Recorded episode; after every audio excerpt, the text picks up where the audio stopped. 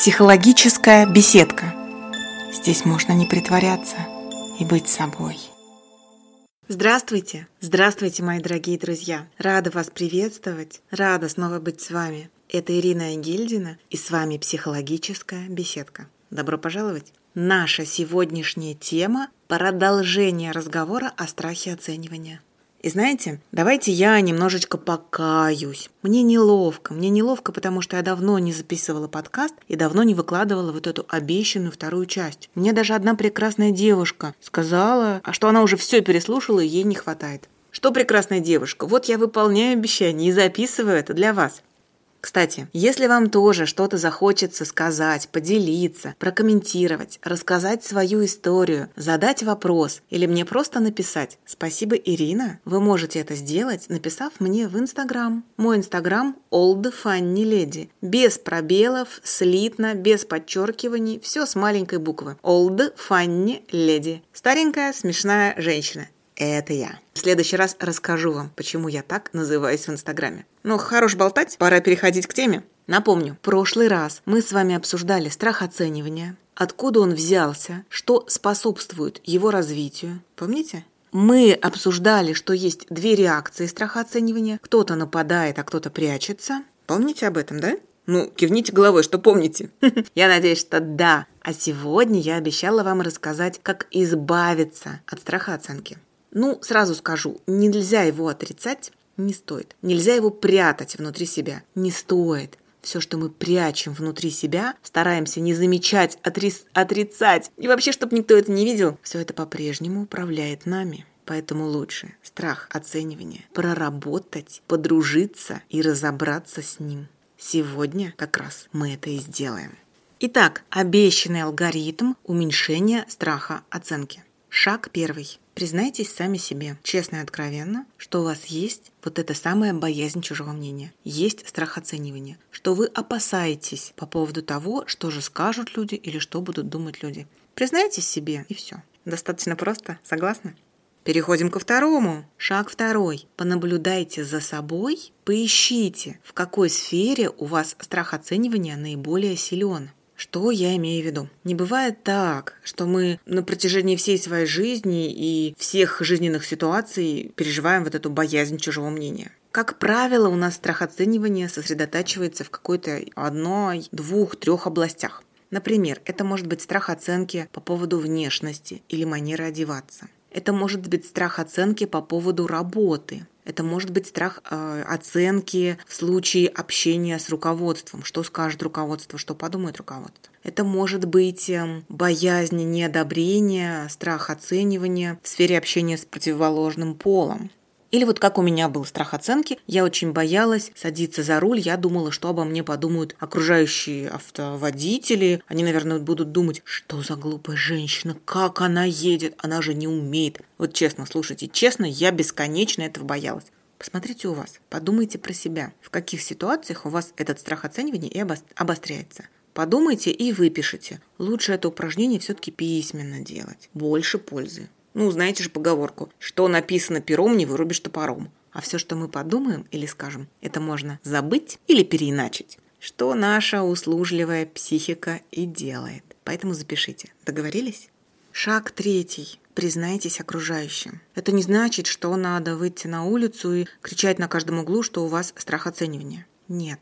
Поговорите с близкими друзьями, близкими людьми или, может быть, с коллегами, кому вы доверяете. Расскажите о своих опасениях, о своих переживаниях, о том, что вы боитесь чужого мнения вот по такому-то поводу или вот по такой-то теме. И я могу поспорить, что у ваших собеседников тоже будут свои страхи оценки, но только, может быть, в другой сфере. А может быть, кстати, и в той же самой. Всякое может быть.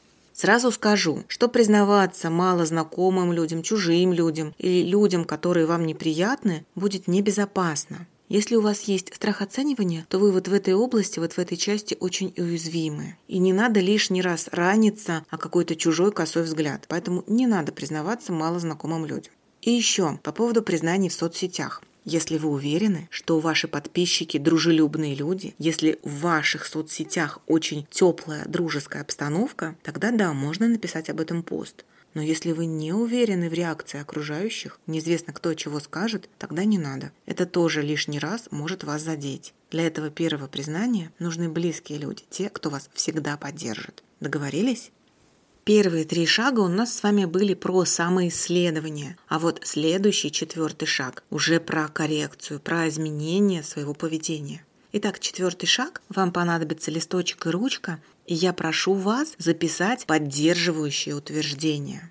Называют по-разному. Поддерживающее утверждение, внутренний девиз, слоган, позитивная аффирмация или внутренняя установка. Названия разные, но суть одна и та же. Вы формулируете то правило, в которое будете верить. И есть определенные правила. Определенные правила – правила. Масло масляное. Ну ладно, продолжаем дальше говорить. Итак, во-первых, вот это позитивное утверждение должно касаться вашего страха оценивания, именно той сферы, в которой вы боитесь. Ну давайте на себе буду показывать, рассмотрим на моем примере. Я вот когда-то очень боялась ездить за рулем из-за того, что подумают окружающие обо мне. Имеется в виду другие автоводители, автолюбители. Значит, мой страх оценки – я боюсь осуждения водителей. Как я могу переделать? Я могу сказать, что я достаточно хорошо вожу машину для новичка.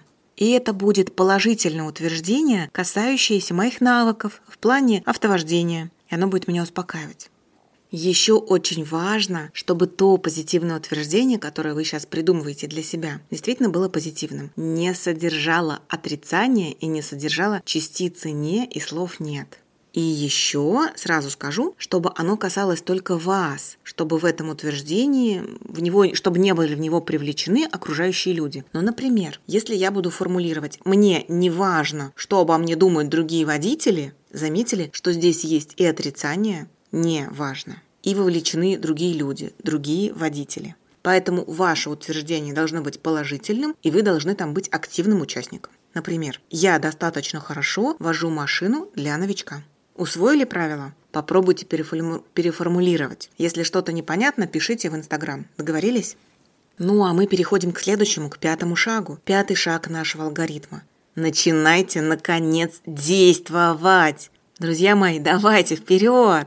Вот как раз действовать там, где страшно. Потихонечку, помаленечку, поддерживая себя вот этой позитивной установкой, этим новым положительным утверждением. И действуем. Да, конечно, не надо сразу бросаться в огонь, не надо сразу закрывать с собой амбразуру и совершать подвиги, но по чуть-чуть, по маленькому шагу, вот там, где страшно. Есть такое правило – бойся и делай. Вот бойтесь и потихонечку делайте. Каждый ваш новый шаг будет придавать вам больше смелости. Но есть же народная мудрость, капля камень точит. Вот это про вас. Каждая ваша капелька точит камень, и вы будете становиться все увереннее и увереннее в себе.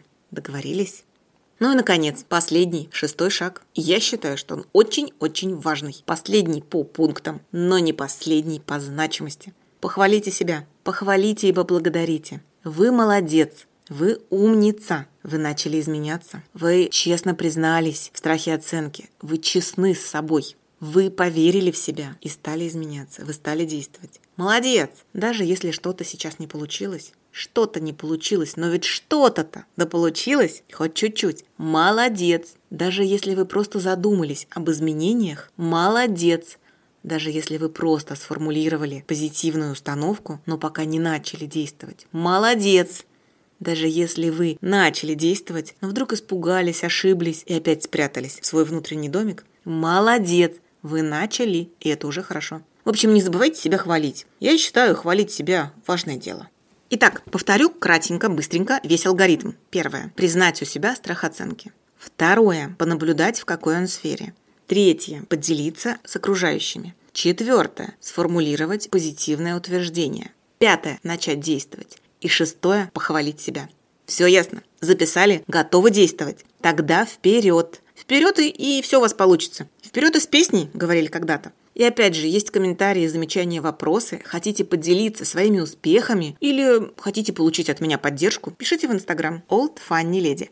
С вами была Ирина Гильдина, это «Психологическая беседка», и встретимся в следующий раз. Пока-пока. Психологическая беседка. Здесь можно не притворяться и быть собой.